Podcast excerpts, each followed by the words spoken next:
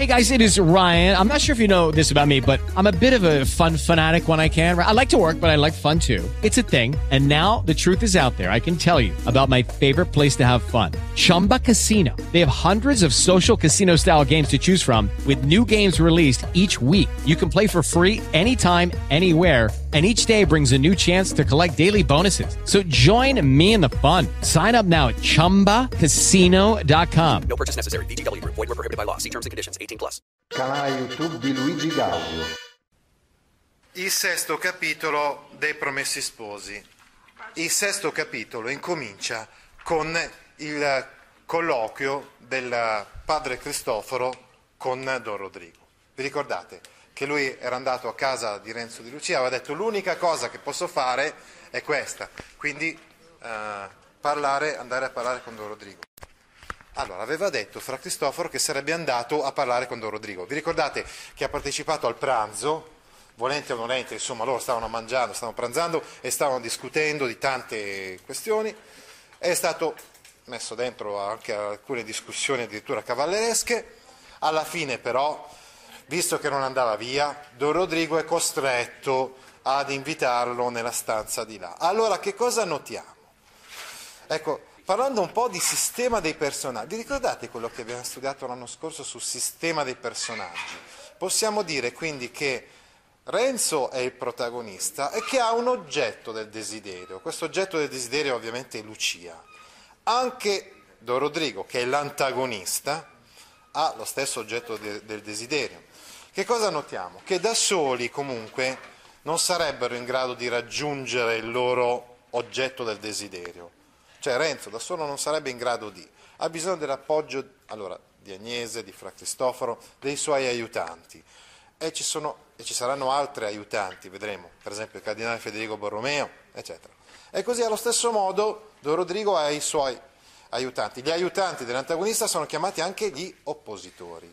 Quindi anzitutto il Conte Attilio, con cui hai fatto la scommessa, e poi la Morca di Monza, eh, fino ad arrivare all'innominato, che sarà un po' eh, quello che farà mh, evolvere la trama, perché è oppositore, sarebbe all'inizio un oppositore, quindi un aiutante di Don Rodrigo, ma poi convertendosi diventa aiutante di Renzo Lucia. Quindi è da lì che tutta la storia prende un'altra, un'altra strada.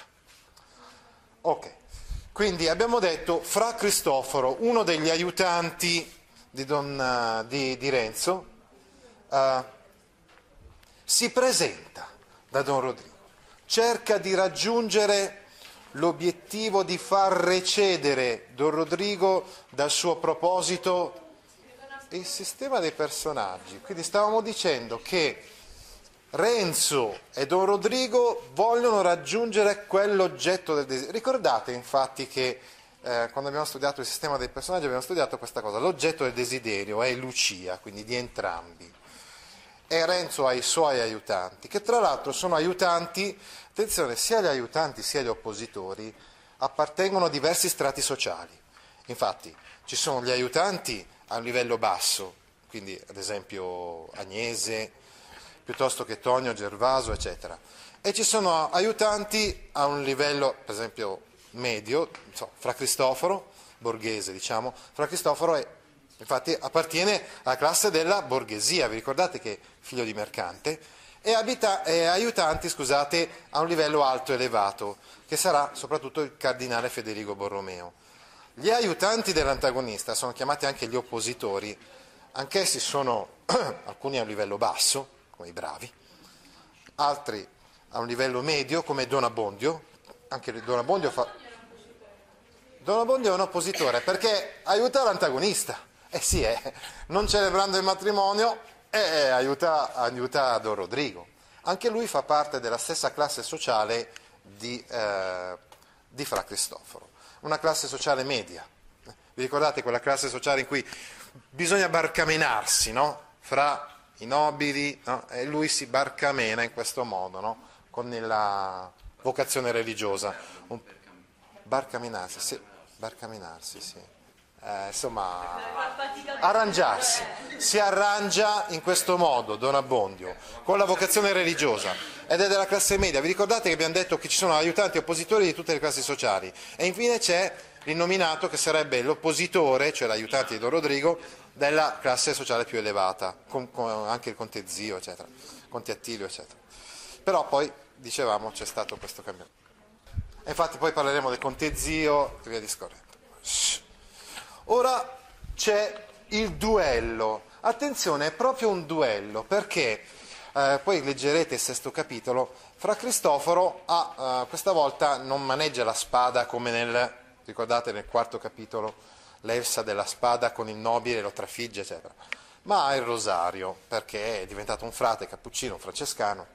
Però è chiaro che, come dire, ha questi grani del rosario in tasca, che più o meno sono la sua arma in un certo senso stavolta. L'arma dovrebbe essere quella della parola. Vorrebbe con la parola riuscire a convincere Don Rodrigo a recedere dai suoi propositi. Ma, ma mm, ora, paradossalmente, Don Rodrigo caccia in malo modo il frate e confida nei suoi scagnozzi tra cui emerge il griso. Alla fine della sua vita sarà invece tradito dal griso. Eh, proprio il, il bravo più fedele a Don Rodrigo lo tradirà. E, e fra Cristoforo, che è quello che adesso insomma, lo tormenta in questo dialogo, eccetera, poi alla fine sarà quello che gli sarà vicino proprio al capezzale quando lui starà per morire di peste. Sì? Cos'è il griso? Ah, il griso è il, griso è, è il soprannome, non sappiamo il suo nome vero e proprio, il soprannome del bravo, del capo dei bravi di, di Don Rodrigo. È detto il griso, il grigio, perché? Perché nasconde qualcosa. In particolar modo nasconde il suo astio, il suo risentimento nei confronti del padrone, che gli fa fare, ecco, la rabbia, insomma, che gli fa fare sempre delle cose che, insomma, sono un po', un po' frustrato, bravo, bravissimo. Gli fa fare delle cose che un po' gli danno noia, gli danno fastidio. Ecco, quindi eh, stavamo dicendo il colloquio con Don Rodrigo. Ecco, abbiamo già Abbiamo già letto di un colloquio, sì, del colloquio fra, nel terzo capitolo fra Renzo e la zecca Garbugli. Ecco, notiamo che i colloqui, i dialoghi nei promessi sposi, più delle volte, sono dialoghi in cui si dicono delle cose, ma se ne pensano delle altre. Questo soprattutto nel dialogo fra Cristoforo e Don Rodrigo. Quindi si presentano come due persone, sono molto gentili fra di loro, soprattutto all'inizio. No? ma eh, dicono determinate cose, ma sanno già cosa c'è dietro le parole, sanno già dove vogliono arrivare. In sostanza, Fra Cristoforo vorrebbe arrivare a quello scopo, cioè, insomma, addirittura chiede a Don Rodrigo esplicitamente di... Ecco, ci sono delle persone che hanno fatto il suo nome, in nome suo hanno minacciato un prete, basterebbe una sua parola per poter risolvere il tutto e per poter per, per, per por fine a questa ingiustizia. Chiaro però che Don Rodrigo dentro di sé non vuole assolutamente recedere dal suo proposito, anche perché ha fatto una scommessa col cugino Conte Attilio. E quindi deve trovare il modo eh, di, eh, dire, di, di, far star zitto il frate, di non, cioè di, di non dar modo al frate di, continuare nelle sue, eh, nelle sue proposte. Insomma. Ecco, l'unico dialogo invece in cui si è sinceri, lo vedremo, eh, sarà quello tra, eh, nel ventitresimo capitolo, tra il cardinale Federico Borromeo e l'inominato. Lì sì, sarà un dialogo vero e proprio. Che cosa intendiamo noi per dialogo? Quando due persone magari hanno delle idee diverse e sono però disposte davvero a discutere fra di loro e arrivare magari anche a cambiare le loro idee. Invece, nel caso del dialogo fra Cristoforo e Don Rodrigo, i due non cambieranno le loro idee. Non è un vero dialogo, perché loro incominciano il dialogo eh, con un'idea in testa e finiscono con quell'idea e non cambiano. Don Rodrigo non cambia in base a quello che gli dice Fra Cristoforo. Don Rodrigo finge di non sapere di, co- di, cosa gli sta parlando il frate. In realtà, a differenza della zecca Garbugli con Renzo, capisce benissimo tutto sin dall'inizio. Ricordate che la zecca Garbugli aveva capito solo alla fine che Renzo non era un bravo, ma Renzo eh, non, non, si era potuto sposare a causa di questa minaccia dei bravi. Eh, invece Don Rodrigo ha capito sin dall'inizio dove vuole andare a parare fra Cristoforo. E proprio per questo lui all'inizio, proprio un duello, no, diciamo, riesce a, a parare i colpi del, del frate. Sin dall'inizio del dialogo infatti si capisce che le cose che i due interlocutori dicono sono diverse da quelle che pensano. Quindi quando dice, per esempio, scusate, ma anche fra Cristoforo quando dice quella cosa che vi ho detto prima, ci sono delle persone che hanno messo il suo nome, eh, hanno minacciato un prete. Quando fra Cristoforo dice, ma ci sono quelle persone che hanno messo avanti il suo nome, lo sapeva benissimo che in realtà non è che, che quei bravi avevano detto Don Rodrigo così per loro iniziativa, ma che era stato lui a mandarli, lo sapeva benissimo. Però fa finta, no? Fa finta davanti a Rodrigo e dice, ma basterebbe che lei dicesse, ma no, io non c'entro niente con questa minaccia. È tutta una schermaglia, capite? Una schermaglia di parole. In che posso ubbidirla? Cioè, Don Rodrigo pronuncia queste parole che sembrerebbero parole di per sé di, uh, come dire, di rispetto, di soggezione. Quando uno dice in che posso ubbidirla, sembra proprio eh, che posso essere utile, sembra proprio mettersi a servizio di un altro, ma le pronuncia in un modo in che posso ubbidirla che sicuramente esprime l'esatto contrario di quello che, che dicono le parole. Capite? È come quando appunto, eh, anche qui c'è una sorta di ironia, no? Ecco qui la lotta interiore. Attenzione, c'è una lotta, ecco, vi ho assegnato un esercizio sulla lotta interiore fra l'uomo vecchio e l'uomo nuovo, in Fra Cristoforo. Ci sono due anime, diciamo così. L'anima di Lodovico, cioè di quel giovane impetuoso che eh, quando poteva, se poteva ammazzare un nobile prepotente lo faceva e l'ha fatto. E, e l'uomo nuovo che invece Lodovico quando si converte, o meglio, lui non è che si sia proprio convertito, era, anche prima era credente, diciamo, però di quando diventa frate cappuccino e decide di pentirsi di quello che ha fatto e, e di essere umile e di dedicare tutta quanta la sua vita agli altri, ma non più con la spada, eh, ma, ma dando se stesso. Ora c'è l'uomo vecchio e l'uomo nuovo, ovviamente questo uomo vecchio e l'uomo nuovo sono, sono, sempre in contrasto fra di loro, ovviamente, perché eh, abbiamo detto che l'uomo nuovo sarebbe quello che porterebbe a una reazione molto più violenta. L'uomo vecchio, scusate, porterebbe a una reazione violenta, mentre l'uomo nuovo lo, lo fa. Vi ricordate la descrizione di, iniziale di Fra Cristoforo con gli occhi che fuggono di qua e di là come dei cavalli imbizzarriti che bisogna tenere a freno? Beh, generalmente l'uomo vecchio e l'uomo nuovo sono in contrasto fra di loro, ma quando si mettono insieme, quando Don Rodrigo arriva fino al punto addirittura di dire Lucia, le sta a cuore Lucia? La ponga sotto la mia protezione, la faccia venire qua, che ci penso io a proteggerla. Quando Don Rodrigo arriva addirittura a, questo, a questa proposta, allora Fra Cristoforo non ci vede più.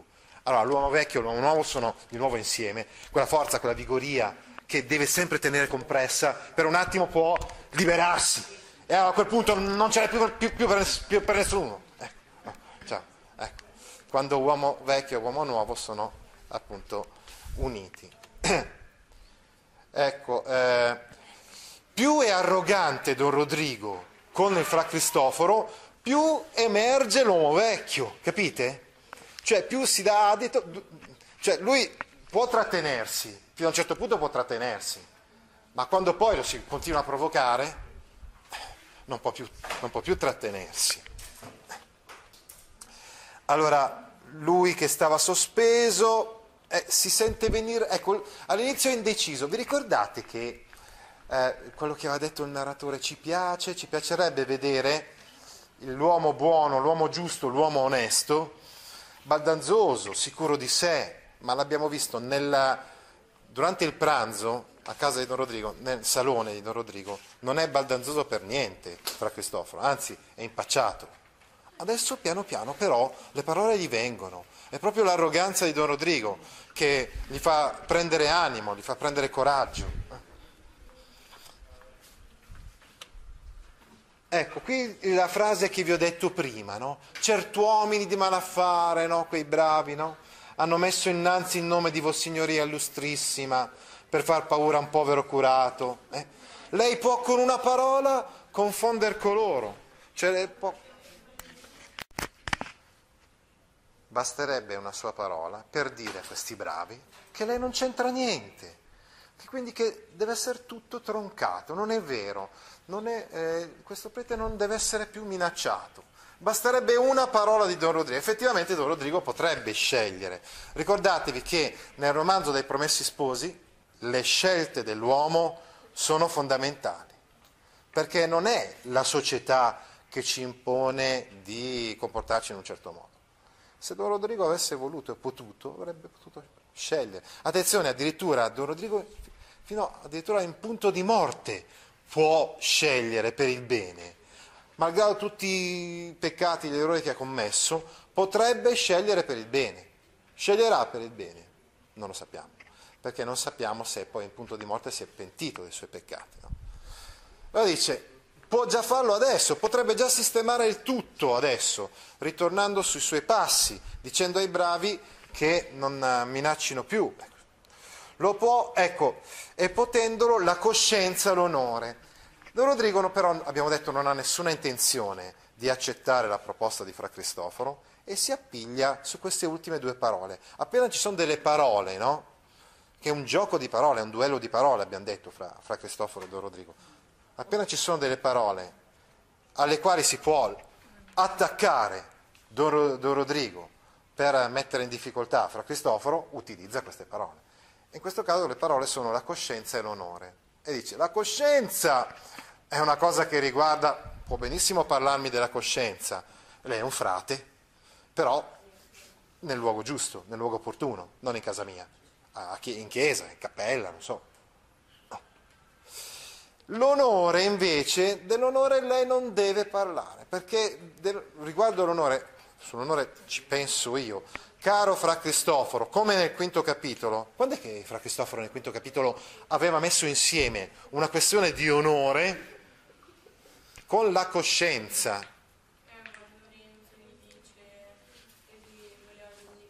Renzo voleva vendicare, sì, ma attenzione, nel corso del, dire, del pranzo di Don Rodrigo, con i, con i commensali, eccetera, c'è proprio un punto in cui Fra Cristoforo utilizza la coscienza in un certo senso, quindi ciò che un uomo dovrebbe avere di più profondo, ecco, e la mette dentro in una questione cavalleresca, dice, ah sì, voi mi state chiedendo che cosa bisogna fare a un ambasciatore che porta una notizia sgradita? Beh, io vi dico che dobbiamo pensare solamente alla alla pace e che, cioè che non c'entra, eh, che, che, non dovrebbero neanche esserci i contrasti, le guerre, le liti eh, e queste cose qua. Capite? Quando lui aveva messo insieme la coscienza e l'onore. E già lì la zecca Garbugli aveva detto, ma signor frate, insomma, queste cose vanno bene facendo la predica, cioè, ma noi adesso qui stiamo parlando di una questione cavalleresca.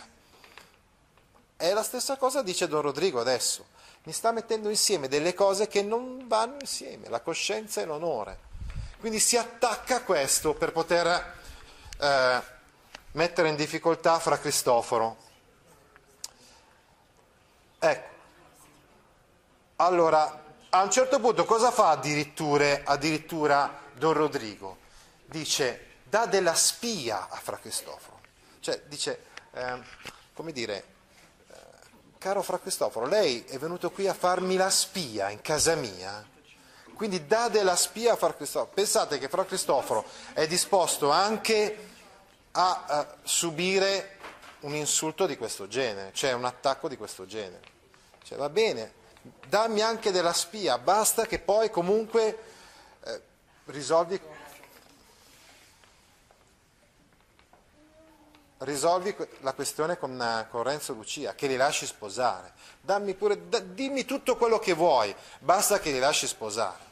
Quando però poi capisce che Don Rodrigo non è assolutamente disposto a ritornare sui suoi passi e addirittura fa quella avance, quella proposta di, di far venire Lucia eh, insomma, a casa sua, a quel punto il padre non ci, non ci vede più. E qui è quando, vi stavo dicendo, gli dà della spia in casa. No? Poi il dialogo prosegue e, eh, ecco, dite, infatti, il frate incassa anche questo insulto, cioè de, della spia, quando gli ha dato della spia, ma incomincia ad alterarsi. Questa parola fece venire le fiamme sul viso del frate, comincia ad alterarsi. È una sorta di climax, dicevamo, cioè di gradazione, cioè piano piano il frate si arrabbia sempre di più, visto che Don Rodrigo non gli dà possibilità di, di risolvere la questione. E comunque lui è disposto, dicevamo, a inghiottire anche questa, il quale però col sembiante di chi inghiottisce una medicina molto amara, riprese, va bene, lei non crede che un tal titolo mi si convenga, sono una spia io. No, lei non crede che un, titolo, un tal titolo di spia si convenga a me, lo sa benissimo, lo sappiamo benissimo, che io sto dicendo delle cose vere, non sto, come dire, eh, inventando niente. Non è vile né spregevole quello che sto facendo. Sai benissimo che sono venuto qui a chiederti. Non è una questione di. Non sono né vile né spregevole, non sono una spia. Però, allora, vogliamo andare alla risoluzione. Ma ascolti, Don Rodrigo, eh? non voglia mettere la sua gloria davanti a Dio. Ecco. Lei può molto qua giù, ma vogliamo arrivare a una soluzione della questione. Possiamo metterci d'accordo. È come quando in un, pro, in, uh, un processo, eh, certe volte c'è una, un accordo fra le parti. Vogliamo fare un accordo fra le parti. Possiamo trovare una mediazione? No, questo accordo, questa mediazione non è possibile. E allora a questo punto il frate eh, sbotta. Allora dice, uh, Don Rodrigo fa la famosa proposta, cioè di far venire Lucia da lui. No? Uh, ah, ecco qua addirittura l'ironia. Don Rodrigo fa un po' dell'ironia, eh, quando ho bisogno di una predica faccio l'ironia mazzata. Quando mi viene lo sghiribizzo di sentire una predica so benissimo andare in chiesa come fanno gli altri, addirittura io sarei sarei uno di quei grandi nobili che possono permettersi il predicatore in casa. Eh, ma mi sta esaltando troppo, caro fra Cristoforo. È un'ironia che sta a indicare proprio quello che dicevamo prima, cioè che loro sanno benissimo no? uh, dove vuole arrivare l'altro, ma cercano solo con i loro colpi di parole di distogliere, uh, di distogliere l'altro di non permettere all'altro di raggiungere il suo scopo. Il predicatore in casa non l'hanno che i principi, no? E il frate continua, continua, continua, ricordando che lui può molto sulla terra, ma quel Dio che chiede conto ai principi della parola che fa loro sentire nelle loro regge, quel Dio le, osa, le usa ora un tratto di misericordia. Insomma, caro Don Rodrigo, ti sto presentando, ti sto mettendo su un piatto d'argento la possibilità di sistemare tutta quanta la cosa e quindi di metterti a posto con la tua coscienza, senza più nessun problema. Ti sto dando la, la soluzione. Ecco. Facciamo come se tu neanche avessi minacciato un, un prete. Non teniamo più conto di questo tuo peccato. Però vienimi incontro anche tu. Ma Don Rodrigo non è, rispo- non è disposto a venire incontro al frate. Eh, eh, insomma dice, vada a fare le sue confidenze a chi gli piace. Il gesto del frate è mettersi davanti testimonia di una sempre maggiore risolutezza. Ah sì, Don Rodrigo dice, vada a fare le confidenze a chi vuole, da, da qualche altra parte. Ed è come se volesse già congedare frate. E frate si mette davanti e dice, oh, io non vado via da qui fino a quando non ho una risposta a quello che ho chiesto. A questo punto Don Rodrigo dice, appunto, la, fa quella proposta infatti dice, eh, ah, addirittura, vedete un po' cosa va a insinuare il, il Don Rodrigo? Perché le interessa così tanto Lucia? Quindi prima le ha dato della spia, adesso le sta dando del perverso. La stessa cosa penserà anche con il conte zio. Lo stesso conte zio dice, ma come mai questo frate ha così a cuore questa ragazza, questa ventenne? Il conte zio, eh beh, ne parleremo nel diciottesimo e diciannovesimo, è lo zio di Don Rodrigo, che aiuterà, aiuterà cercherà di aiutare Don Rodrigo. Una, un oppositore si chiama, sì. Perché lo chiamano Conte Zio? Perché è zio di, di Don Rodrigo e del conte Attilio. Sono cugini. È un nome ironico. È un nome, sì, abbastanza, abbastanza ironico. Allora, stavo dicendo quindi che perfino insinua questo, insinua che ci sia un interessamento del frate per Lucia. eh? Ma lui è disposto a inghiottire tutto, a subire tutto quanto pur, pur di vedere insomma, realizzato il suo scopo, cioè quello che Don Rodrigo la smetta di importunare Lucia. Ecco, non voglia tenere nell'angoscia e nel terrore una povera innocente, una parola di lei può far tutto. È vero che preme... Comunque, quando Fra Cristoforo dice che gli preme, gli preme l'anima di Lucia sicuramente, così come gli preme anche l'anima di Don Rodrigo. È una cosa sincera e lo dimostrerà quando nel lazzeretto sarà lì ad accudire Don Rodrigo, effettivamente, quando proprio avrà bisogno. Griso lo abbandona e invece Fra Cristoforo lo aiuta fino alla fine. Ecco, e in base all'uomo nuovo che è Fra Cristoforo, lui prega, infatti chiederà nell'ottavo capitolo a Renzo di pregare per l'anima di Don Rodrigo. Ancora, quando Renzo verrà nel lazzeretto, chiederà a Renzo di pregare e lo accompagnerà al capezzale di, di, Don, di Don Rodrigo moribondo. Perché ha fatto una scelta di vita e in base a questa scelta di vita lui vuole il bene di tutti gli uomini, non solo dei, di quelli buoni, ma anche che, che quelli cattivi si convertano. Ed è sincero in questo, non ha nessuna... Ebbene, disse Don Rodrigo, giacché lei crede che io possa far molto per questa persona, giacché questa persona le sta tanto a cuore, ecco, sembra che Don Rodrigo davvero offra qualcosa a Fra Cristoforo, finalmente. Ebbene, riprese ansiosamente Fra Cristoforo, al quale però l'atto e il contegno di Don Rodrigo non permettevano di abbandonarsi alla speranza che parevano annunziare quelle parole. Abbiamo detto qual è la caratteristica di questo dialogo? Che si dicono certe parole, in che posso ubbidirla? Oppure, eh, ebbene, se proprio vuole che, se proprio le sta così a cuore, dice queste parole Don Rodrigo, ma in realtà pensa esattamente il contrario.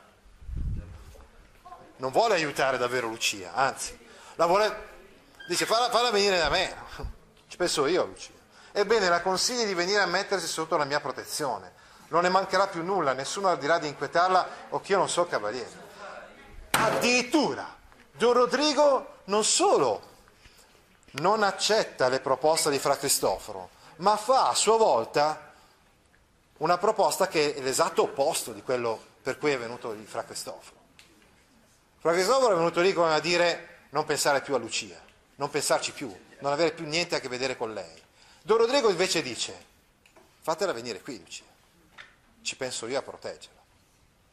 A questo punto l'uomo vecchio e l'uomo nuovo si riunificano di nuovo. Fra Cristoforo non ci vede più e comincia davvero ad arrabbiarsi tantissimo. Fino adesso ha contenuto, ha premuto le, le sue reazioni, gli ha dato del, della spia, gli ha dato del perverso e lui ha accettato tutto quanto. Ma una volta arrivati a questo segno, Fra Cristoforo non ha più nessuna, eh, nessun freno e quindi incomincia a dire la vostra protezione. Esclamò dando indietro di due passi, postandosi fieramente sul piede destro, mettendo la destra sull'anca, alzando la sinistra con l'indice verso Don Dio. La vostra protezione. Ma siamo matti. È meglio che abbiate parlato così che abbiate fatto a me una tale proposta. Avete colmato la misura, non vi temo più. Come parli, frate? A questo punto Don Rodrigo cerca di difendersi un attimo. Dice, ma stai parlando, frate? Ma Fra Cristoforo stavolta non ha più argini. Parlo come si parla a chi è abbandonato da Dio e non può più far paura. La vostra protezione. Sapevo bene che quell'innocente è sotto la protezione di Dio, non sotto sotto la vostra protezione.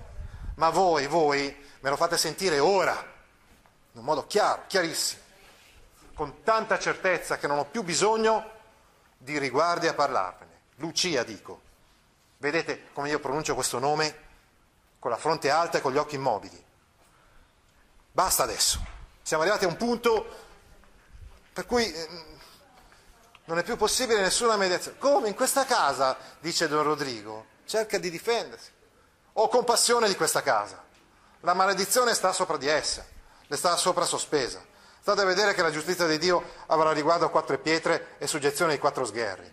Voi avete creduto che Dio abbia fatto una creatura a sua immagine, quindi Lucia, per darvi piacere di tormentarla. Voi avete creduto che Dio non saprebbe difenderla. Voi avete disprezzato il suo avviso, cioè il progetto di Dio. Vi siete giudicato, cioè vi siete giudicato padrone, potente, onnipotente, signore della vita degli altri. Il cuore di Faraone era indurito quanto il vostro, un riferimento alla Bibbia. Faraone infatti poi fu colpito, diciamo, dalla vendetta di Dio e Dio ha saputo spezzarlo. Lucia è sicura da voi, ve lo dico io povero frate, in quanto a voi, sentite bene quel, quel che, ho- quel che io vi, vi prometto. Verrà un giorno, mentre il frate sta facendo questa profezia di verrà un giorno, allora Don Rodrigo eh, lo ferma, lo blocca. Va bene tutto, ma adesso addirittura il frate sta profetizzando quello che avverrà negli ultimi capitoli dei Promessi Sposi. Infatti, eh, quando si ammalerà di peste, gli verrà in mente questo, gli verrà in mente il, sì, questa profezia. Farà un sogno, un incubo, in cui rivedrà fra Cristoforo esattamente in quella stessa posizione. Quando lui gli aveva profetizzato verrà un giorno, verrà un giorno in cui dovrai pagare tutte le tue malefatte. Si ammalerà di, di- di peste.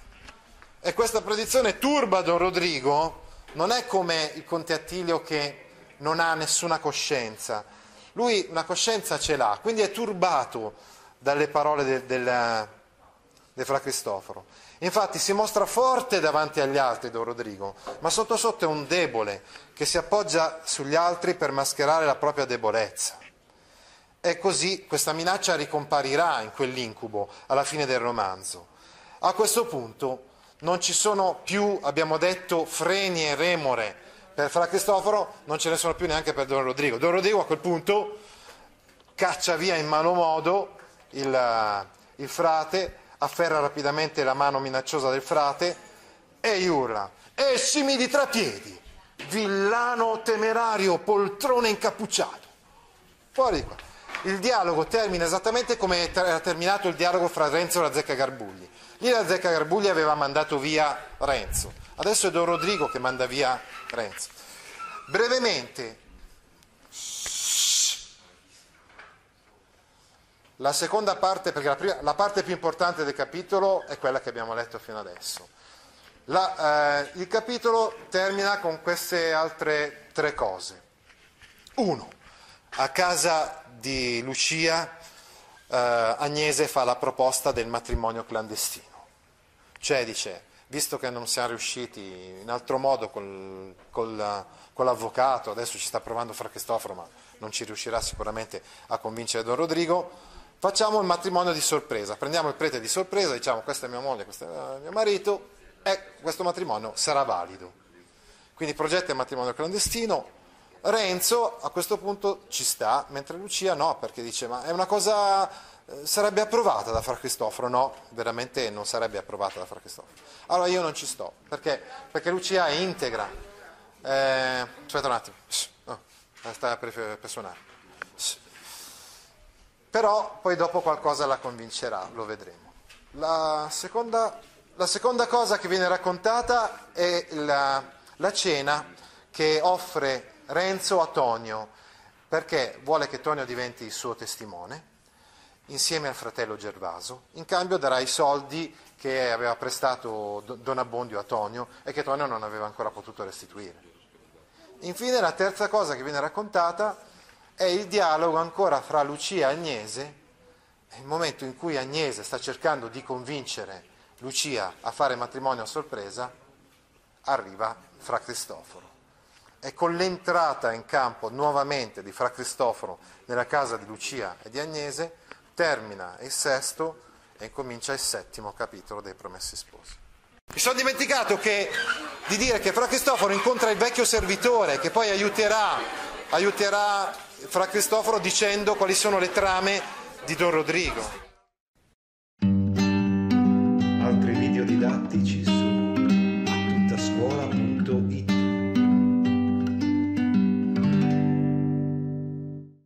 With the Lucky Land slots, you can get lucky just about anywhere. This is your captain speaking. Uh, we've got clear runway and the weather's fine, but we're just going to circle up here a while and uh, get lucky. No, no, nothing like that. It's just these cash prizes add up quick. So I suggest you sit back, keep your tray table upright, and start getting lucky. Play for free at LuckyLandSlots.com. Are you feeling lucky? No purchase necessary. Void where prohibited by law. 18 plus terms and conditions apply. See website for details.